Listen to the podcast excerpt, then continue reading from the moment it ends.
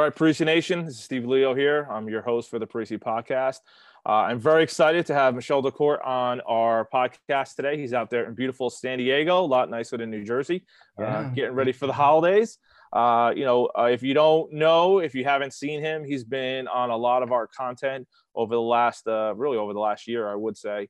Uh, I'm going to let him definitely expand upon it, but he's definitely one of the most well-known people in our industry, especially when it comes to understanding the fascial side of fitness and, and, sports performance. And he's become a real big part of what we're doing on a daily basis. So, Michol, I'm going to turn it over to you. I'm going to let you give uh, your bio. I have some notes as well, but I'm sure you're going to give a much better bio on yourself. So, welcome to the show. Thank you so much for popping on today. Yeah, Steve. Listen, uh, you know, happy holidays, Merry Christmas to you, and uh, appreciate you, um, you know, taking the time and having this chat, uh, you know, about things that hopefully are relevant to a lot of us.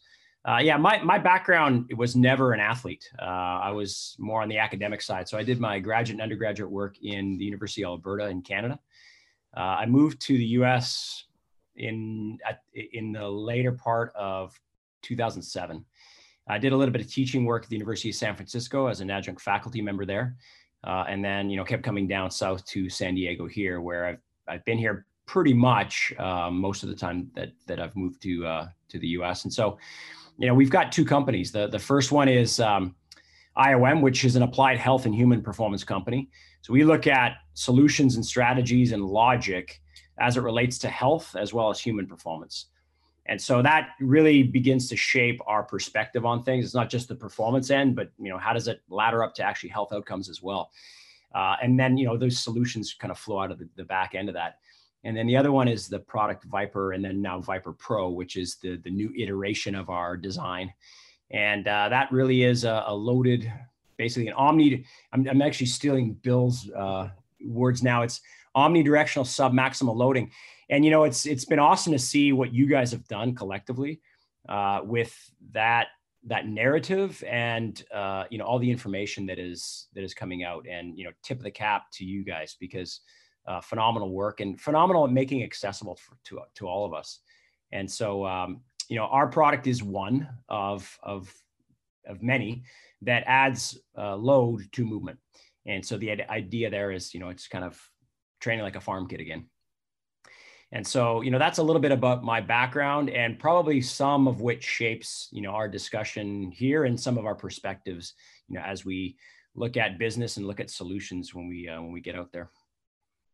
That's that's great. I mean, your background's amazing. Uh, obviously, all the research that you've done as well, and I know we'll, we'll, kind of touch upon it. But you know, since you brought up the Viper, you know, I, I, definitely wanted to dive a little deeper into that. I mean, listen, let's just talk from a, a protocol standpoint as far as how many people are using different modalities now in our industry. There's so many different things out there with kettlebells and barbells and dumbbells, and now you came up with the Viper, which is a really really cool and intriguing product. I, I got to use it for the first time a couple years ago at our summit down in uh, Nashville, and it was definitely not what I thought it was, which uh, was uh, great. You know, because I, I, really, when you see something online, you don't really know what it is. I'm like, is that just a tube? Like, what is that thing?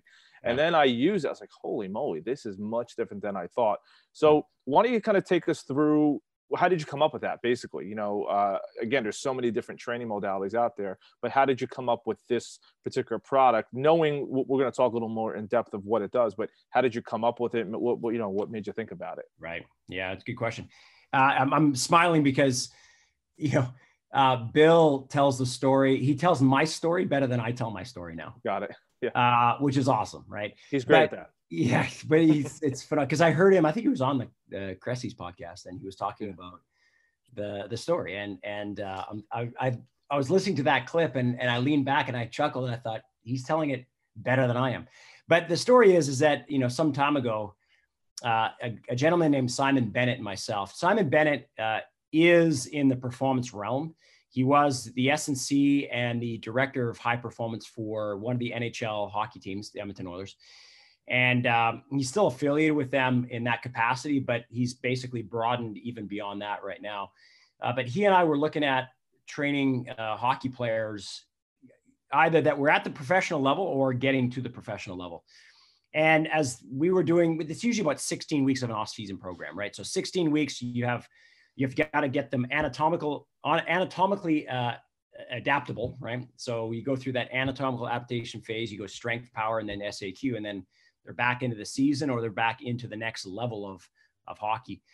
And so, you know, in that 16 week off season protocol, we would look at trying to create, you know, a more robust uh, anatomy and then trying to amplify this idea of force production strength and then the expression of force production power uh, and then different ways to express that power through SAQ. And so what was interesting back in the day is that we would do all that, follow that periodization model. And when we, when we, when our athletes got back to sport with the coaches and, and the scouts, uh, we would always ask, you know, how are players doing? Yeah, they're doing good. What can they improve on? And, you know, almost universally, Steve, the, the answer was strength on the puck. Now, for, for those that are not in the northern climates and don't understand the, the game of hockey quite that well, strength on the puck means, you know, obviously there's collision and battling situations in hockey. And when you have the puck and, and I'm the opposing player, I've got to either try to nudge you off the puck or try to battle for position of the puck. And that that jostling, that battling scenario was never to the advantage of those that we trained. And so strength on the puck became this kind of moniker that we had to address in order for us to be you know more successful. So we would, would rejig our strength timing right? Maybe allow for a little bit more than a four week to five week to six week protocol on strength development. And so as we expanded the strength the hope was that they would be able to produce more force. And so the very next year same answer right? They strengthen the puck. And so it took us a while but we asked a critical question which was well who's beating us to the puck? Farm kids right? And so the idea and the inception of Viper and then the new design of Viper Pro is really what are they doing on the farm, right? And that's what Bill always said is the omnidirectional submaximal loading. And when we look at the characteristics of adaptation through our development over thousands of years, that's what it did. Like skin, joint strength, muscle, um, even nervous system engrams, right? So a, uh, efferent motor outcomes, which is coordination, uh, fascial remodeling and development are all to a certain degree uh, on the backs of this idea of can I actually introduce load in a variety of different ways? Because as soon as I go through repetitive loads, if the volume is, is high enough, it's repetitive stress. And repetitive stress increases the risk of repetitive injury uh, or repetitive stress injury. And so, you know, there is this kind of dance that we need to make between enough variability to be bulletproof uh, and enough specificity to have a transferability into whatever environment or in, into skill or whatever we want to have as an outcome. So that dance needs to occur. And what we might say is, you know, you can grab you can grab a product that is a mass-driven product, but often what I'll say is, you know, if if this seems a little bit too like Michol's got his own ulterior motive, grab a tree branch, right? Load it and move around with it, and the body will use that mass as an input signal. And what it does is it starts to create adaptations that we hope to gain uh, by virtue of not just the product, but the philosophy behind the product, which is can you take a bale of hay into the gym without all the mess, right? Without straw everywhere. And if that's the way that we can do it, can that style of loading complement what we've done in the linear patterns extremely well? Because we're still huge fans of linear patterns, right? Mm-hmm. Where you know load is high and degrees of freedom are lower. We need that. but we also need this, you know, the introduction of other aspects of load as well. And so that was really the thought process behind, you know, can we take the wisdoms that are on the farm?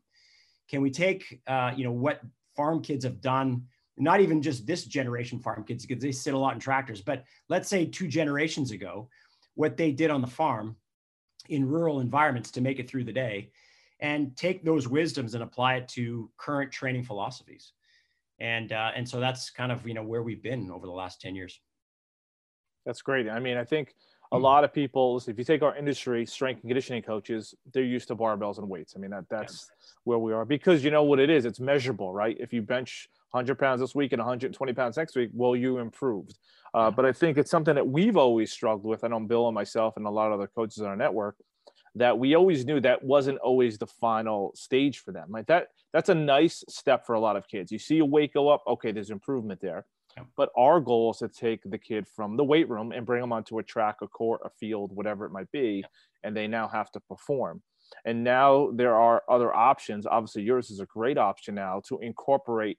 And I don't want to pigeonhole it with speed or strength training. I, I like how you talk about it. it's just a loaded movement and whatever movement pattern that you want to use that day for a training stimulus, it can be used with. It can be used in running, it can be used in cutting, it can be used as a strength training pattern. So was that really, you know, you talked about um, bringing the hay in. I think it's a great way of thinking of it. Bringing the hay in the building. Is that how you looked at it? That we're just going to try to load movement, not only strength movements, but also true movement, change of direction, linear speed, things like that.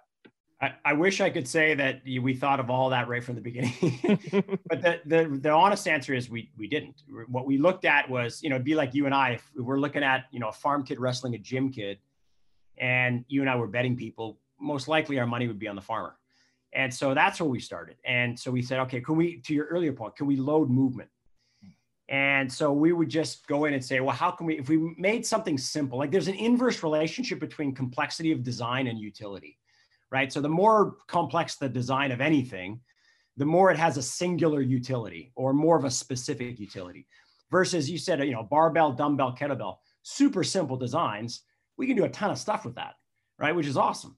And so both are correct. Like, you know, the more simple the design, the more utility or the more I can use of it. And so ours is in the, in the similar vein of a kettlebell, a barbell, dumbbell, meaning you, so you, when you looked at it for the first time, you said, is it just a tube? And when you said that comment, I'm like, yeah, it's just a tube.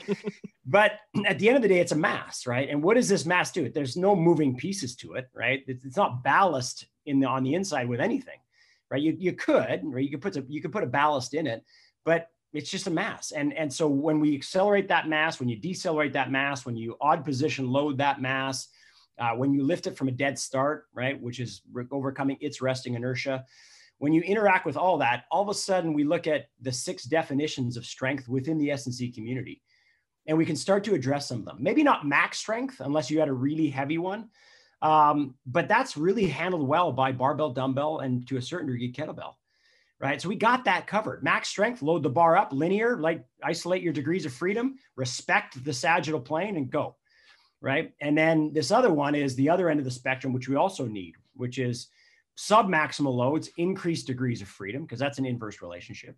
And now we can start to be that odd, odd position farmer, uh, knowing that what's going to accept load is skin and fascia and nervous system and muscle and joint mechanics are all going to be more tolerant of these life things, life experiences, life movements that we do uh, at various speeds, if we call it sport and life.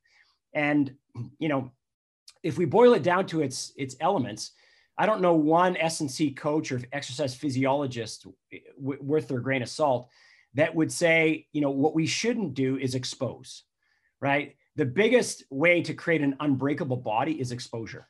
Mm-hmm. So if we want if we want to create a good unbreakable body, exposure to a variety of different stresses is the name of the game, particularly if we play the court, the sports that are on the courts and the fields that you're talking about, because it isn't just a linear thing. If I'm a running back, to make it through the first layer of defense is not about all out speed yet. That's a second layer, right? Now it's just, you know, I've, I've beat the linebackers. Now I just, it's an all out foot race to the end zone. So I get it. Linear speed, awesome. But to get to that second level of defense, it's can I stop and change direction quicker than that linebacker? And in a lot of cases, if I can, that gives me an advantage, right? If I do a jet sweep and I'm just trying to outpace them at the outside, I get it. But in a lot of cases, can I actually take my mass and can I actually decelerate and change directions quicker? Because if I can, that is speed. It's just slowing down, deceleration. And if I can change directions quicker, huge advantage. If I'm a squash player, huge advantage. If I'm a father, huge advantage. If I'm 87 and I want to prevent falls, deceleration and control, huge advantage, right? So you're, you know, the way you said it was perfect. You know, it's loaded movement training, right? So if I can load movement in a way that increases my capacity because of exposure, then I'm starting to think about this idea of can I be unbreakable? And unbreakable seems to be a very, um, it seems to be very aspirational at any phase of our health span or our lifespan. If I'm 87 and I'm unbreakable, that means I can live independently. And that's, you know, it may not be Instagram worthy, but that's worthy for me at 87 in that stage of my life. And if I'm 22 or 27 and I'm unbreakable, you know, it harkens back to when Bill and I were at the um, the last year at the NFL Combine. Um, he had a fascial talk, right? And I spoke a little bit there as well. And when I was talking to the S&C coaches, you know, in and amongst our our actual presentation and lecture, uh, they said, Michol, listen, like w- by the time they get to us, they're bigger, stronger, faster anyway. Our goal is not to make them bigger, stronger, faster.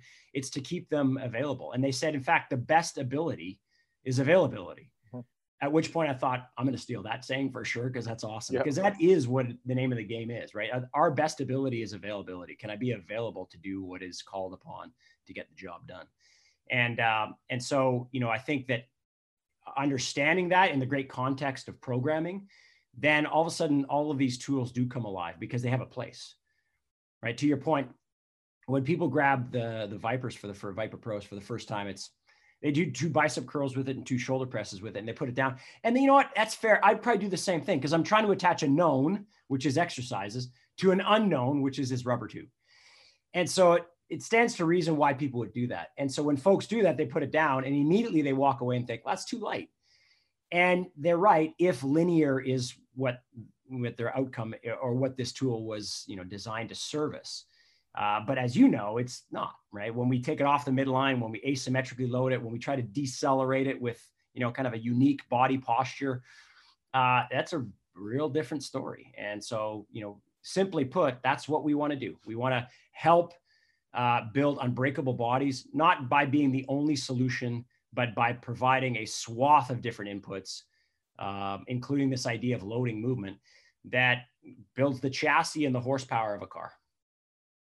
Well, I think that's the biggest thing what we're trying to do with athletes. So we're trying to build them and, and to go off a couple points that you made. One, you know, we see a lot of things online that are based upon the elite level athlete. You know, if you look at Instagram and, and all of the different portals, which is great. I, I love looking at all of it. But again, most of the people from Parisi, right, what we're dealing with is the 12, 13, 14, 15 year old kid who's never touched the weight before, maybe has done a little speed work, you know, things like that. And what we're trying to do is find the right way to submaximally load them for a different variety of reasons. One, it could be loaded movement patterns. The other thing, too, is you know we, we all understand about velocity-based training now, and it's funny how this is really becoming uh, to the forefront. Which I think we've done that for 20 some years. Velocity-based training is putting people under load. One, like you said earlier, to stimulate them to maybe fail right? I think failure is a part of the training because it exposes what areas might need need help. But the other factor is if we're doing, say, just good old fashioned sprint work, some of the oldest ways of, of loading was overload with a sled or overload with a bungee cord, where that load can affect their movement pattern. And once that changes their movement pattern, to me, almost wasting time. Now, some people might look at it as we're trying to create toughness and conditioning. Hey, that might be a piece of it, but I think what you're trying to say as well with the Viper Pro is we can load these patterns the way we want to load them. I think mm-hmm. that's what I've always struggled with with sports performance is I want to load people the right way, not just throw a load on them because it's easy to put weights in people's hands, like you said, but to put the right type of load and allow them to go through the right, right movement patterns. Um, and we know now this is the big subject. It's it's affecting not only the muscular system but really the fascial system. So I want to give you an opportunity to maybe talk a little bit more about, you know, how you kind of got started with the fascial system and how the Viper Pro and, and what we're doing with movement patterns. How is that all starting to kind of come together? Because I've seen it over the last couple years, but I wanted to hear it from you. Obviously, it's going to sound way better coming from you. Um, yeah, I wouldn't put that much pressure on me. I may not be that good. now, um, in 20, 2004, uh, and in full credit goes to Tom Myers, right? So, you know, in his book, Anatomy Trains, it was a way to look at uh, chains of muscles, longitudinal maps of anatomy, right, from the feet all the way to the head. Uh, but implicit within the chains of muscle are the connective elements to it. Uh, and so one of the connecting elements is uh, fascia, which is described as connective tis- tissue. But if you look at the definition of connective tissue, it has two roles. The definition of connective tissue is that it's designed to connect and also to disconnect which is never really seen. Like fascia is designed to disconnect, absolutely, because fascial bundles when you dissect and look at you know uh, the body for yourself if we had nothing but connections there would not be a uh, you know a let's say a semitendinosus hamstring independent from the adductor magnus. It would all be connected. And we know that in therapeutic realms or in injury realms if you've got an adhesion that is connective tissue becoming too connected right so the idea of sliding and gliding and you know approximating and moving our bodies is fascia doing two things really well connecting strongly and disconnecting strongly right and so by virtue of movement right uh, and organizing movement what we are doing is reinforcing the, the, the cables, right? The three-dimensional fibrous connective tissue. That is fascia, fibrous connective tissue. So, you know, can we make those struts and cables strong? Uh, but can we also vari- give a variety of different movement tasks such that we can reinforce the disconnection of structure so they can move independently of one another? And so it reinforces those particular patterns to be sure. So back in you know 04, learning that perspective. And at the same time, crashing into this constraint that Simon and I had relative to these farm kids being stronger than the city kids and trying to be, well, what, why? I mean, what are they doing? And then looking at it and going, well, they're not really dealing with sub or uh, maximal loads. They're not really dealing with maximal loads much of the day. And yet they're stronger. But how are they stronger? Because if you put a, a farm kid in the gym under linear maximal, you know, uh, plates on a bar, probably advantage gym kid. So it's not that one is always better than the other. It's that, okay, you know what? Like to your point, there are different inputs. And so can we start to take advantage of those different inputs? And what is going on? Because the gym kid is typically bigger, more muscular than their farm counterpart. But that the farm counterpart in odd positions had huge advantage because they were sinewy, they were stable, they were just, you know, otherwise you couldn't move them around. Even their handshake, you shook their hand and they were strong from their fingertips all the way through their body. And it, they weren't as muscularly developed as the bodybuilder or the strength athlete in the gym in the city. So when you looked at that, what they said, well, what what tissue are they taking advantage of? And by for sure, muscle uh, muscular tissue to be sure. And there's there's no doubt that the nervous system plays a role in it as well. Uh, but then this omnidirectional load has a huge capacity to be able to remodel in a way that provides shape stability. And it is this shape stability that is your authentic biological, you know, wetsuit or weightlifting suit, right? Which is skin all and then down. Uh, and if we can reinforce the robustness of that, automatically force potential or the generation of force, that potential goes up because you know, um, to grab a, a, quote from Paul Chek, like you can't fire a cannon from a canoe. So you can only produce as much force as you can stabilize. And if your, you know, skin and, and your fascial net is is supportive and it's structurally stable, uh, and it's it's packed with collagen that are long and strong and glued down with all the soluble carbohydrate polymers that are in the interstitia and fascia, that recipe is awesome for shape stability body wide. And it's not a muscular conversation alone. In fact, that conversation is not about muscle at all. And the advantage there is that stability doesn't require any metabolic cost, right? And so we conserve metabolic energy. And that is a great deal for any athlete that has to, you know, do something for more than a minute. Uh, and if they have to do something repeated for more than a minute in bouts of work to rest, right? And that's most of sport, uh, then huge advantage to them because it, it decreases the risk of injury. It increases the economy of energy utilization, uh, and it otherwise bulletproofs the chassis and the horsepower of their car. And so it's not all we do. But I think, Steve, what you said is the recognition of particularly young athletes. Like if you said, hey, young athlete, let's forget about your horsepower. You're going to get to that, you know, when you get 14, 15, 16. Right now, let's get a strong chassis on your car. Now, that doesn't sound too sexy, right? a, a, a big horsepower. That sounds pretty, you know, appealing.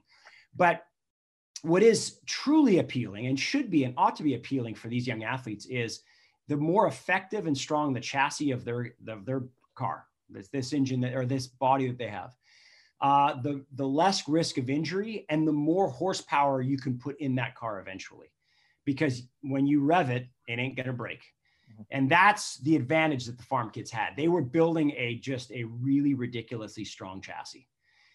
And everybody on Instagram, everybody in Name and Lights, you're right. It's about the number, it's about the time, it's about, and that's revving the horsepower. And what we're trying to do is, while that's awesome and it's needed, uh, it's there as a function predicated on having a strong chassis of the car.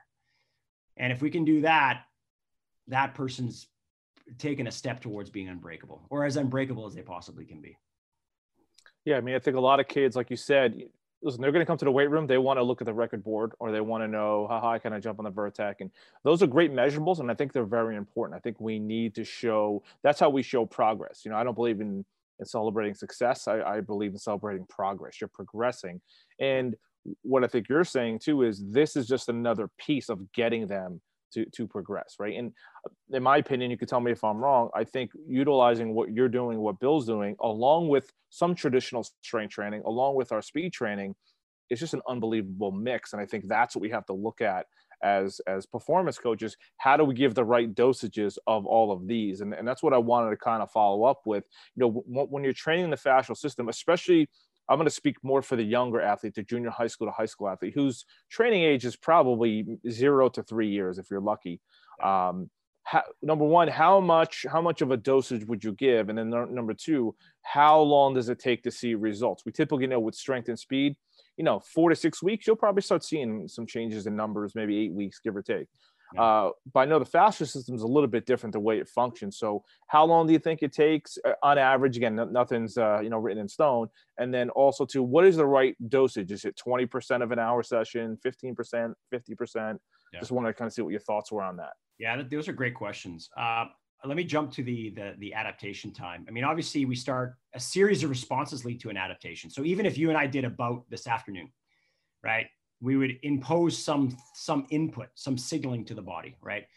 And then by virtue of that, there'd be a, a, modulated response in through physiology. And so right away, that response is uh, happens every time. But to get an adaptation, there needs to be a series of responses over time. Now, uh, you know that four to six weeks is ample to see some strength or performance gains because the nervous system is that quick to synchronize, you know, their depolarization, repolarization efforts uh, they're able to coordinate themselves on a different level. And so that's usually their early strength gains are attributed to just your nervous system's more organized. So I can see that. Then immediately following that, within a given number of weeks, you know, that, that kind of six to eight weeks, you're going to start to see a muscular cross-sectional increase change. So that's a pretty good investment, but you know, I can kind of hang on and see some results. And so that motivates me. The trick with fascia is that it happens, it starts happening right away. But a lot of these are at the microscopic level, right? So you start laying down collagen, you start regulating you know, hyaluronic acid or proteoglycans, right? Which start to build the fabric of the body, right? And that happens right away in the in the course of the first few weeks, but it's not really realized uh, at until kind of the six month to two year mark and that's a pretty broad time frame but it really depends on a lot of factors. So if i said you know just you know trust me for you know six months to two years you're going to get there. And they're not seeing a whole lot of necessarily you know impactful results like you said before. Like i put 100 pounds on the bar i can lift it. Uh, you know in in a month i put 135 on the bar i can lift it.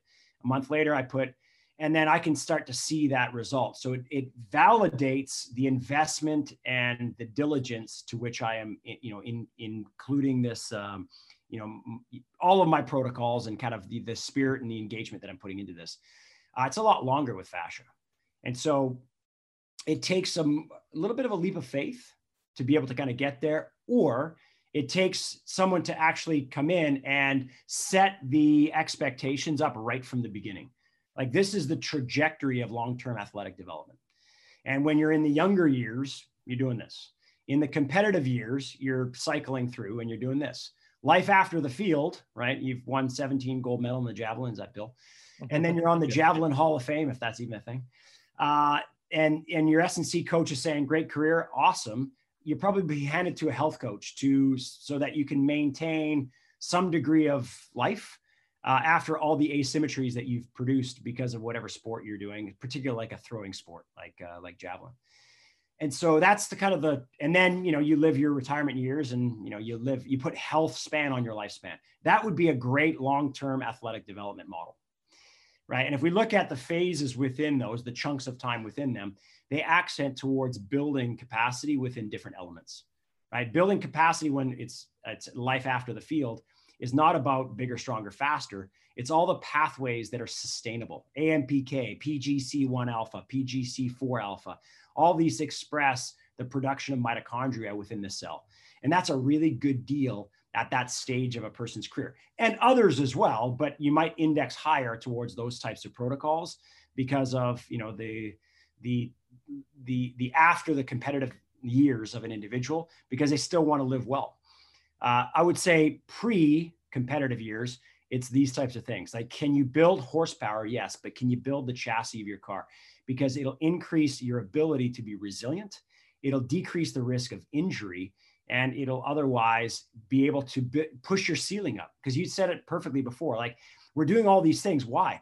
Because we want to push the ceiling up. What is your potential? We want to push that up so that when you start to develop the horsepower of your car you got more room right more runway to work within you got higher ceiling to work within and what a great way to take advantage of those years developmentally knowing that you know reticulin uh, collagen, elastin are different in your formative years than when you're 27, 47, 67, right? And so the the time frame to which we can lay this down is optimized when we're younger. So if we're taking a, a kind of a, a, a, clinical or a kind of an intelligent approach long term as the overall map, that's the way we might look at it.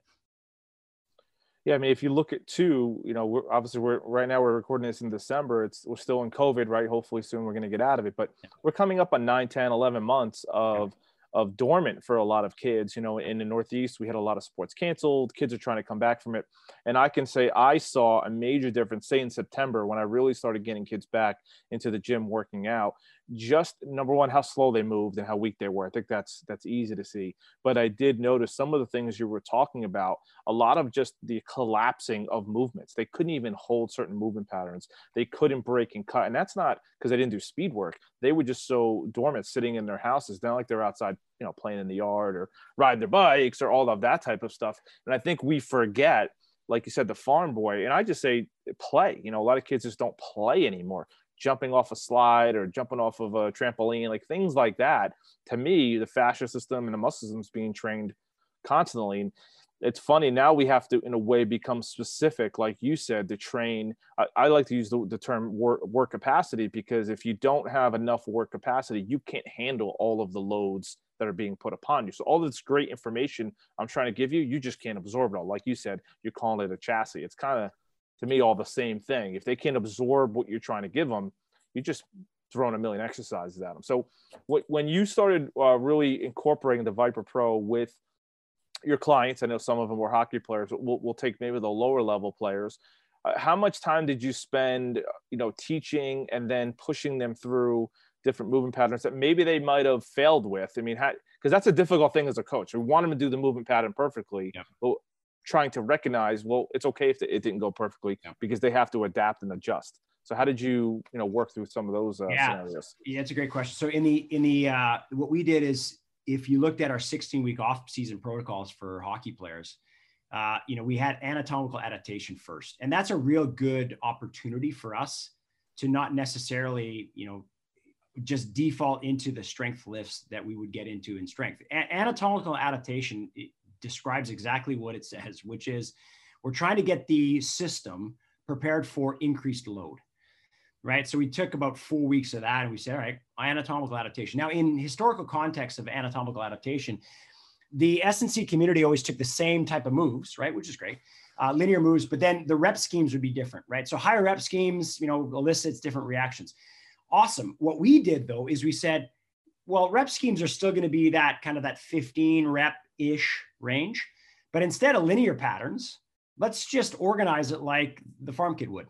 So for that four weeks, the bulk of the time, so you asked me for a percentage, you know, 75%, somewhere in there, we would take omnidirectional submaximal loads, and that would be four weeks of training right there. And so that's anatomical adaptation. And all we would do is just say, let's stress the individual, right, in a, in a variety of different angulations. So those vectors are going to have a magnitude and a line of force, right? So what's the, so the line of stress is the directionality. The magnitude is going to be how much load. And so for four weeks, we would just take those individuals and we would basically get them to create patterns of stress off the midline, asymmetrically loaded in a variety of different three dimensional ways in order to organize anatomical adaptation, i.e., build the chassis.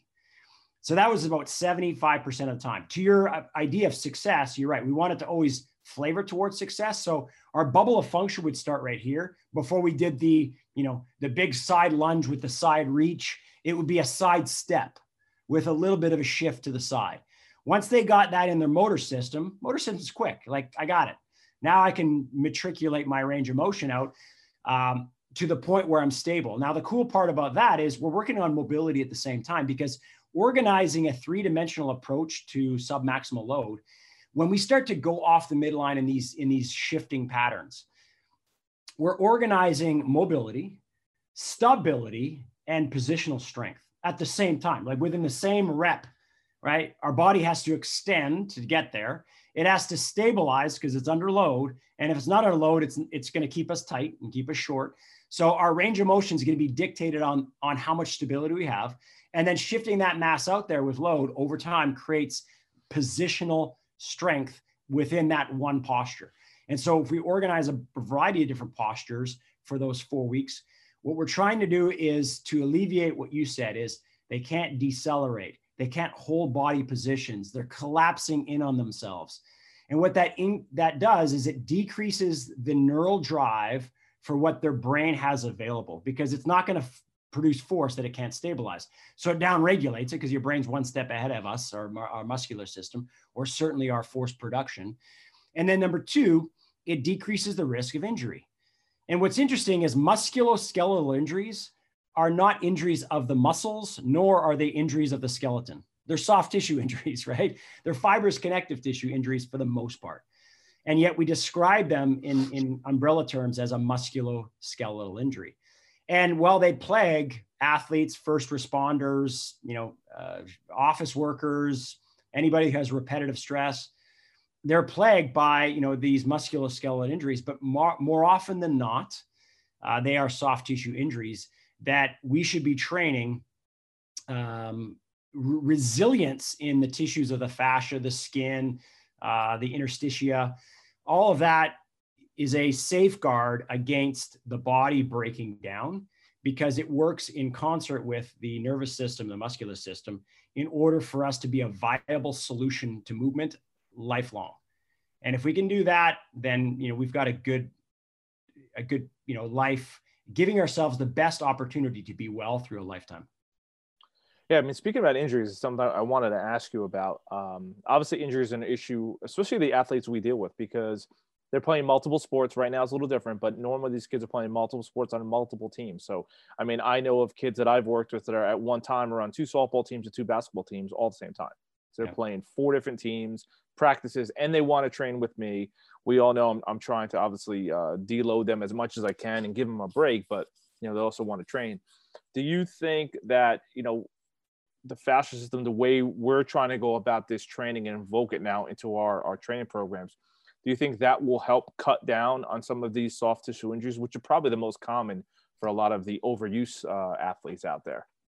Yeah, it, it, very well could. And that's a loaded answer because it, it, it, depends. I sound like a politician now, right? It depends. I know it depends. That's okay. Yeah, it depends. but here's what it depends on, I would say. It depends on recovery, inter and intra session. Intra session means within the same boat. So if, you, if someone's doing wind sprints, right, and there's not enough neural recovery, and and metabolic recovery, we're going to know, right? Because you know you do something for 30 seconds and then they can't repeat it. They need substrate back. They need fuel back. So you give them two minutes, three minutes, whatever. They get T to the half or half their energy back, and then they can kind of you know manage that, and then they can do it again. So when we think about recovery within a bout, the work to rest ratio of intervals is typically on the consideration of metabolic and nervous system uh, considerations. I'm going to add a third one in there is fluid. So fluid needs to recover. And so with fascia, for every 20 to 30 minutes of, of intense exercise, 10-ish, 15 minutes of, of recovery allows fluid to return back to the areas that it was pushed away from.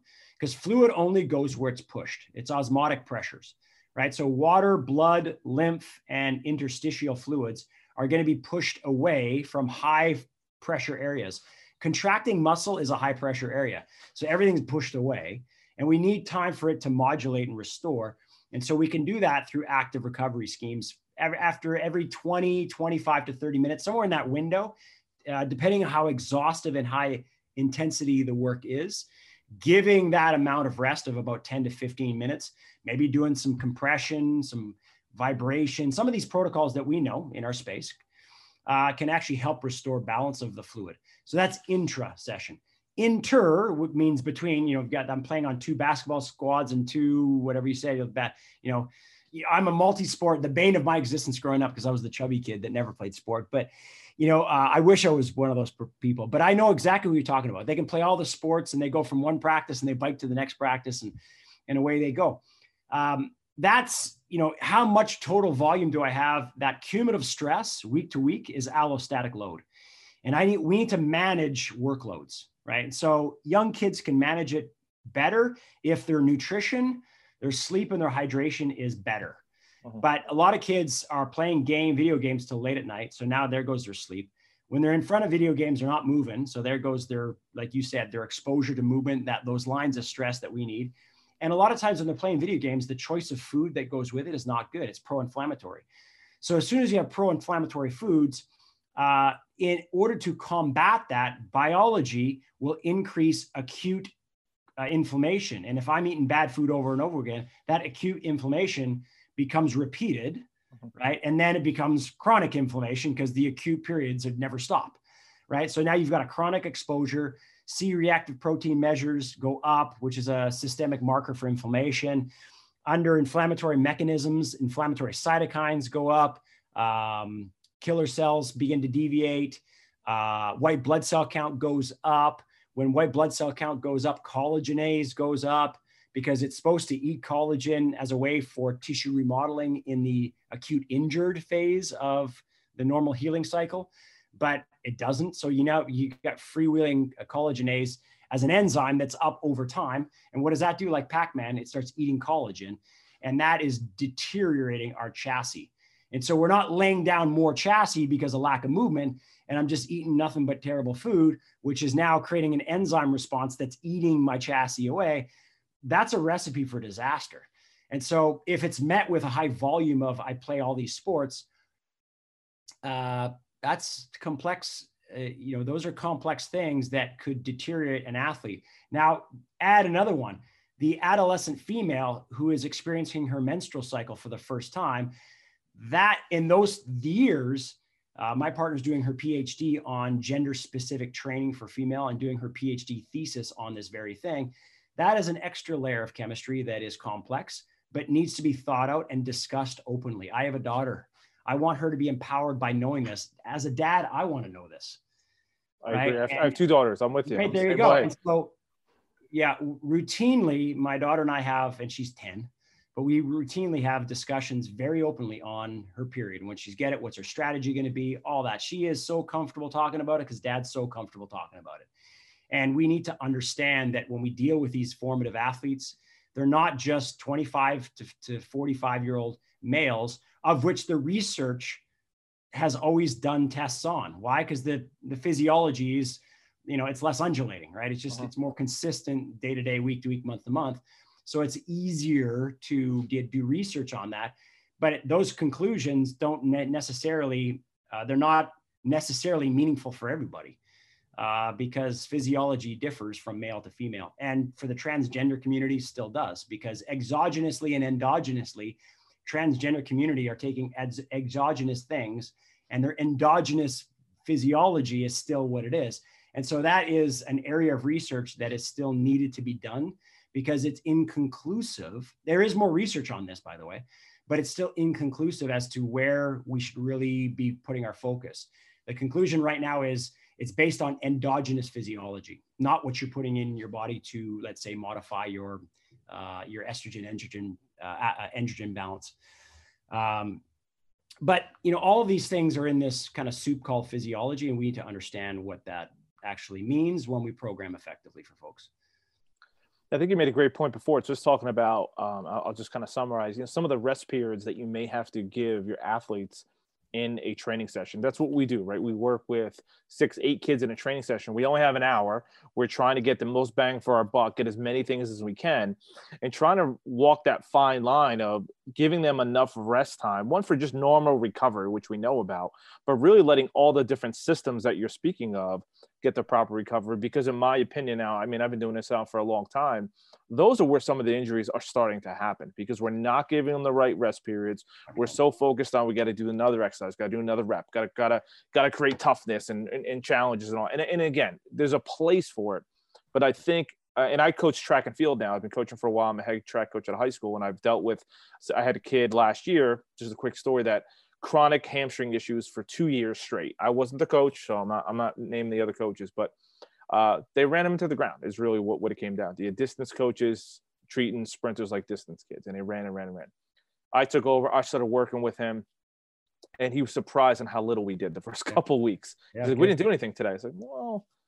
one, I want to just get you healthy. I wanted to see how you're feeling. But now I've been working with him since March, and now he's been keep, competing in a couple meets. And I'm like, "How are your hamstrings?" He goes, "I haven't felt a thing in months." And I think what I've tried to do is take a lot of what you and Bill have come up with with the fascial training, and I do think our pre training system now, looking at it from afar, has always addressed a lot of these needs. We just didn't know it did it. You know what I mean? We had we knew it worked, we didn't know why it worked. Now we're getting some more validation of why it's working. So when when you I brought this up because when you came uh, to get involved with Bill and, and really, you know, I know you're doing that whole fascial research and the fascial academy, which I wanted to get into as well. What did you think about our program and how that was affecting these different uh, physiologies that you're that you're speaking about? Yeah, and the first thing is, you know, congratulations for having that viewpoint because a lot of times the tail wags the dog, doesn't it? You know, mm-hmm. I want to do more because sitting idle means I'm wasting my time or whatever perception they have. And it's tough sometimes to be able to kind of push that back and say, wait a second, it's very easy to under recover. It's very easy to under recover. And you look at the most elite uh, athletics, they're going to have genetics on their side and all these host of other uh, assets on their side. But I think for most of us, it's easy to under recover. Uh, and it seems to be a very binary thing. Either I do nothing in my developmental years, or all I do is play 16 sports. And, and like you said, the coaches are running me into the ground. And it's like, where's the middle in there? Because there's a huge escape of middle in that ground to undulate stress and, and recovery. And the idea is, can we stress them, not just for stress sake? You said this earlier, not just for stress sake, can we stress them to create an input into the body? That's what we want to do. Because all we do was is we're stressing it because that is information into the body.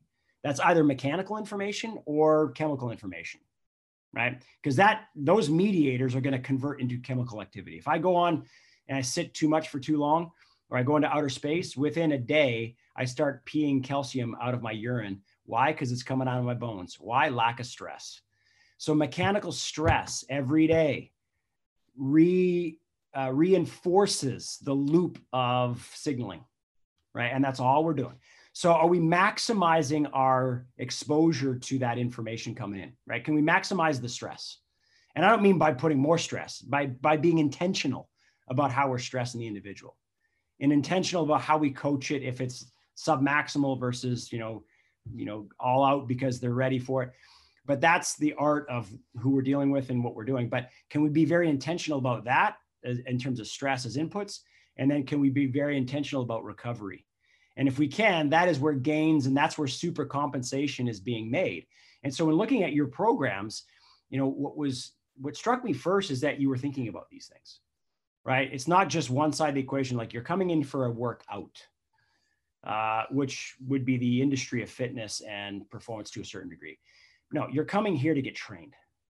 Right. And I was talking to someone else the other day, and we were talking about training, right? And we there's a cool saying out there that we actually are borrowing now. I think it's from the, the Marines, but it says under pressure, you never rise to the occasion, you fall to the level of your training.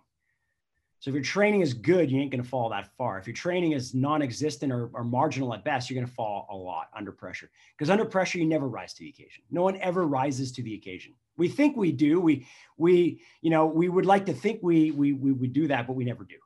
Uh, we fall to the level of our training. And so the other per, the I, I was talking to someone else about someone that they loved, and their concern is that that individual is training too much. And I said, uh, okay, that's that's good. We need to recover. And and then we were talking about this idea of falling to the level of, of their training. And she said, yeah, but he'll just think that's more training, right? Now I should be falling to the level of training. I should be training more. And I said, no, that's stressing. and there's a difference between training and stressing. Training is the undulation of work and rest. That is a training program, right? Just doing another workout because I need to be badass today uh, is just extra stressing. And extra stress physiologically at a certain point of time is what's called chronic overreaching. So, overreaching is being intentional about the stress. That's awesome. And if we overreach, which is stretching a little bit further, right, then our capacity allows us, and then resting, that's when our body super compensates. That's when all the adaptations, the positive adaptations occur. So overreaching, so overreach, then rest, then overreach, then rest, and overreach, and wash, rinse, repeat.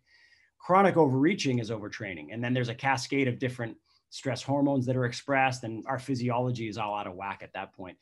And we're not making any gains at that point, right? Because um, you know the chemical soup that we live in is tilted towards fight or flight stress, and mm-hmm. cortisol and all these other mediators are running rampant, and it's it's hard to correct once we enter into overtraining. I mean, listen, that's what we deal with every day, right? You know, and, and I think one of the challenges we've always had with our program is we'll get a kid, you know, two or three days a week. Sounds like they're getting rest in between, but they're not, right? They're leaving us and going to basketball practice, going for hitting lesson, going, you know, for rest, whatever it is. And again, we understand if you don't do that, some of these kids are going to be left behind in some of their sports, especially the sports that are very highly skilled, you know, sports like baseball and softball, things like that, where they need these motor, this motor skill training. Um, but definitely the issue of injury i've seen it this is you know i'm 20 some years into training athletes i've seen younger kids now getting severe injuries not only muscle uh, soft tissue but really severe uh, just chronic injuries that, that, some of them can't even be diagnosed they don't even know why they're hurting um, so trying to figure out you know is that like uh, take the hamstring injury for for uh, a minute I, I, think in my opinion this kid's uh, it wasn't his hamstring that was the issue. I think the fascial tissue around it was just so destroyed from like, like you were saying. The fact that we rested it and then we started incorporating this type of training, and I did. I used the Viper with him. That was part of our movement prep series, and then we transitioned into into sprint mechanics. Do you think that is one of the issues of why kids are getting injured even more now because they're not training in that system the way we've discussed? Yeah, it's. I think it's a multi-pronged thing. Uh, I think it's over. It, it's either one of the two. They're either overtraining or it's an all in none situation where they're just you know not doing enough, and then they're revving their engine too high too quickly, yeah. and then they're not used to it. So it's kind of one of those bookends, right? It's like all they do is play video games and then run it, you know, 100% or do something at 100% and then do nothing again. Or it's what you're talking about, which is I'm a, playing a variety of different sports and I got to do more to be more. And uh, so it's that. And then it's also just the opportunity of specificity. And I know specificity is looked at as being awesome. And to a certain degree, it is, but it's a challenging topic, right? Because the idea of specificity would be that we go in there and we zero in on an outcome or a function.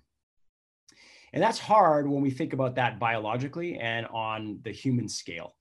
Because if we're teaching the hamstring to do something specific, then we would say, well, it's a knee flexor, so let's teach it to flex the knee. But if it's sprint mechanics, the hamstring does a whole host of different things and it's part of the entire body. So it's really the body thing. And the part of it that is getting injured is the hamstring. Is it, you know, the fascia surrounding it? Could very well be. Uh, is it that we're not teaching it to move quickly? Could very well be because gym speed is different than life speed. Oh. Um, and so we want to kind of say, all right, can we actually take consideration of both?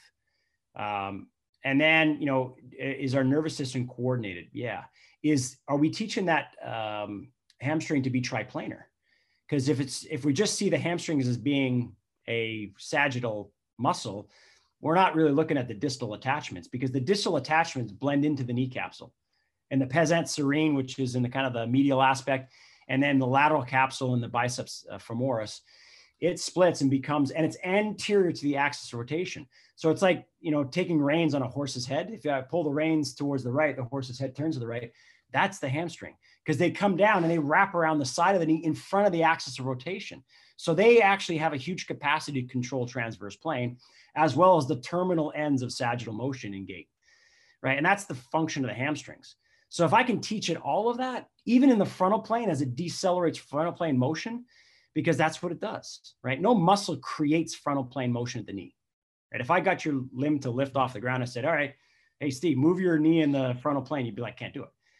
But the knee can move in the frontal plane. It just ground reaction force and super incumbent weight over top of it. So we still need muscles to decelerate the frontal plane. They just can't produce frontal plane motion.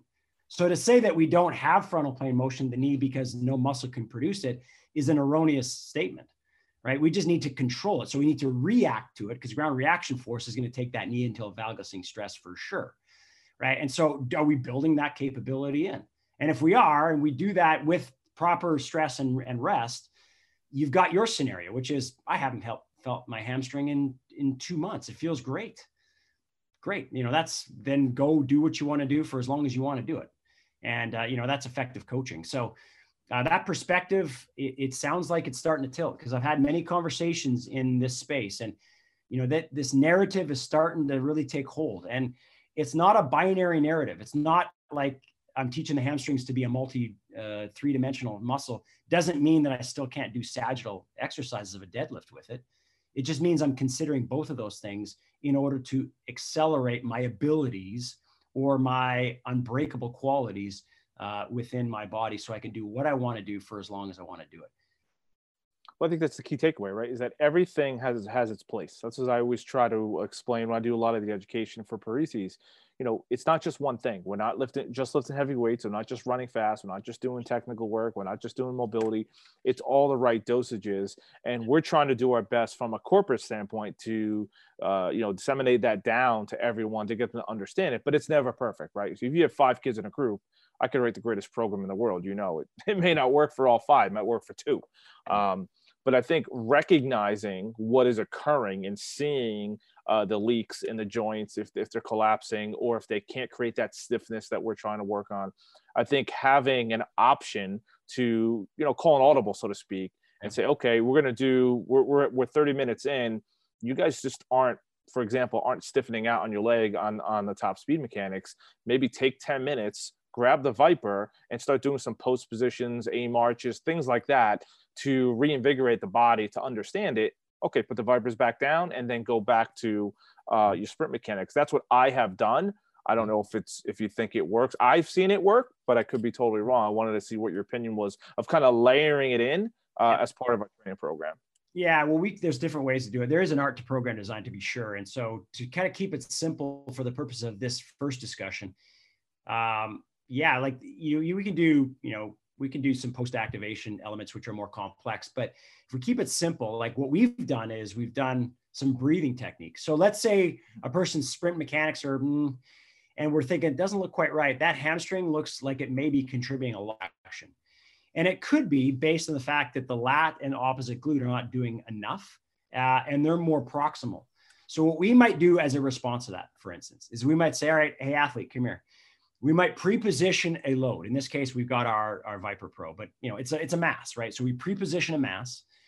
It's off the midline. So it's not that the body's now not pre-positioned. It could be very symmetrical, but the load and the line of force is then at an odd at an odd angulation. And once we go through that, what we would do is do either forced breathing or percussive breathing techniques. So if I looked at forced breathing and I looked at forced exhalation, it's basically what it suggests, which is I'm breathing, breathing out all of my air. And when I think I'm done, you know, there's one more candle on that cake and I got to get it out. So I'm trying to breathe everything out of my lungs within, you know, reason. And that last little bit of really forcing everything out is going to create hoop tension. It's going to spare the diaphragm because the diaphragm, the respiratory diaphragm is not used during exhalation. It's the pelvic basin, that diaphragm, the, the pelvic diaphragm that is used along with all four layers of the abdominal wall, along with the paraspinal musculature, along with the intercostals. So you spare the respiratory diaphragm. And what that does is create more hoop tension around the, the stomach. And what anchors into hoop tension, glute and opposite lat. And once they can do that, it actually takes away the uh, the requirement of the hamstring to have to contract as a stabilizer. Because you're getting proximal stability by virtue of all four layers of the abdominal wall all of the parascapular or the paraspinal muscles all of your uh, intercostal muscles and your glute and opposite lat. That is the job of actually anchoring that system down and then radiating proximal to distal stability. And now what you find is your, your, your hamstrings can actually relax and then contract quick and maximal and then relax. Why? Because they're not used to, to stabilize. Why? Because that's done at the proximal proximal elements of the body. What happens? Speed goes up. Why? Because things are able to turn off because lack of or um, decreased amount of threat. When we're under threat, instability, anything else, uh, muscles are on too long, and on is slow and off is quick. So what we want to do is teach the body to be stable in a variety of different postures so that the nervous system will never say, I don't feel quite right in this posture. Let me guard everything as a protected protection mechanism because that's a higher priority to me than trying to execute the play. But if we can create a skin, a connective tissue fascia, a joint, a nervous system, and a muscular system that is has the capacity to be like a farm kid, right? Any position, I'm never really out of position because I've trained all these odd positions in life we avoid what we call critical delay. And a critical delay is, is a term that is used in the S&C community for that point of guarding, right? When the body has to just capture itself and protect itself for an instant before it does something. That moment, that critical delay is the difference between being in the play or not, or the difference between my ACL or my hamstring going or not. And what we want to do is avoid critical delays. And then we do that by virtue of these techniques. So if we had a ViPR PRO, uh, you know, let's say we had an odd position, so it's asymmetrically off the midline. We do some forced exhalation, right? Get everything going at the central aspect of my body. Uh, then what we can do is it's that's proximal to distal stability, and everything can go on and off quick now. And that is speed and effectiveness of motion. And that's only one example of many, but that's the way that you might do it in between certain drills in order to mitigate uh, the risk of injury, but also maximize performance. Yeah, I mean, I think that's that's really what we deal with every day, um, and understanding breathing techniques. And it's funny, I had a, you know the podcast with Eric Cressey about a month ago, and we talked about breathing again. It's something that we're we're starting to dip our toes in the water a little bit more with. Um, it's a little more challenging with younger kids to teach breathing techniques, right? It's it's not easy, um, but we're, we're starting, and it's definitely something I know you've talked about. I've watched some of your videos, and I think uh, probably in, in 2021 is going to be one of our uh, uh, big projects we want to try to figure out is because we know it's important we understand it i think i definitely think i have a decent understanding of it but how do we again disseminate that down to a 14 year old uh, you know i can have a 14 year old freshman like i don't know if she's going to fully get all of that right away yeah. I've been trying to teach it a little bit as a you know unfortunately like bill I'm sure your kid too, is there are test dummies once in a while when it comes to some of these different uh, training uh, yeah. techniques. But I do definitely think breathing and, and like you said, recovery is, is, is an important piece as well um, to work with athletes. And, and there's so much stuff. I mean, again, you know, you know, we've been on the call almost an hour already, and I'm sure we can talk another five hours. And I think there's definitely going to be a part two to this as well. But uh, just to kind of wrap up, number one, I want to thank you for for your time. And again, we're definitely gonna do a part two. But how can people uh, follow you, hit you up if you want to kind of announce all your different handles and websites and, and things like that? Yeah, for those that are more interested in this, um, you can go to instituteofmotion.com. So instituteofmotion.com. Uh, or vipr.com, V-I-P-R.com, or just follow us uh, at ViPR PRO on Instagram or Facebook and Institute of Motion on Instagram or Facebook. Those are probably the easiest ways to get in touch. Um, a big shout out of thanks to you and, and the Parisi team is that, you know, over the last, what, 18 months ish, you know, our worlds are colliding more and more. And, you know, we're big collaborators uh, to begin with. And it's been a real joy to experience yourself, Bill, and the team uh, in a very collaborative way. And so I know that the projects that you guys are doing, the books that he's in, engaged in, we've had a lot of discussion. So some of that logic um, is imbued into, you know, it, it's the results of these discussions that the logic imbues itself into the books and everything else. And so, you know, there it'll be reflected there. But you know, I think all of us we're excited about where this is going. We, we're excited about the narrative. The only thing that I would say is, you know, if the discourse is substantive and respectful, you know, arrows in the back and scrutinizing and, and challenging is a good thing. You know, it, it, don't take it at face value. That's a that's a that's a good thing. Uh, if it's a disrespectful tone of bravado and I'm trying to put the other person down to elevate myself, that's not sharing best practices and that's not really necessarily getting anywhere. And so it's been an absolute delight to be, you know, engaged with folks like yourselves that have a true passion and and and they're, you know, you guys are technicians in your craft and you know wanting to be better is an exchange of information all around and so you know it's um, i'm just wonderfully thankful and and um, and um, appreciative of you guys. Well, thank you, and, and feelings mutual, and I think you can see it. You know, we're all on the same page. We just want to make kids better. I think that's why I do this for a living. I just want to help kids, and it's not about myself. Or I know you're you're, you're very humble as well, and it's not about us promoting and our branding. Although we know we have to do that from a business and a marketing standpoint. I think we yeah. understand that piece of it. But I think what we're trying to do, we're really trying to change our program in a good way, and it change probably the wrong word. We're trying to evolve our program the right way and always make it better. And, and, and to Bill's credit, the one thing he's always done is sought out the best people in areas that maybe we don't know enough about. This is definitely an area that none of us knew enough about. And he took obviously the bull by the horns and is crushing it and, and what you guys are all doing together. And I'm blown away. You know, I didn't understand it a couple years ago when he started talking about it. I'm like, what are you talking about? You're going to write a book on fascia? There's enough information on that. um, you know, and, and again, playfully, but I, then two seconds later, I'm like, wait, this is Bill. I mean, I know it's gonna it's gonna come into something great, and it has. And our program now is changing not only because of that, but because of all the ventures that we're all collaborating on. And the, the beneficiary is going to be the kids, and I think that's the most important thing. It's really about getting those kids better. And at the end of the day, you know, we'll all make a living, and, and hopefully, I'll come visit in San Diego sometime. I'd love to see the palm trees out there instead of snow we'll, outside uh, my front lawn.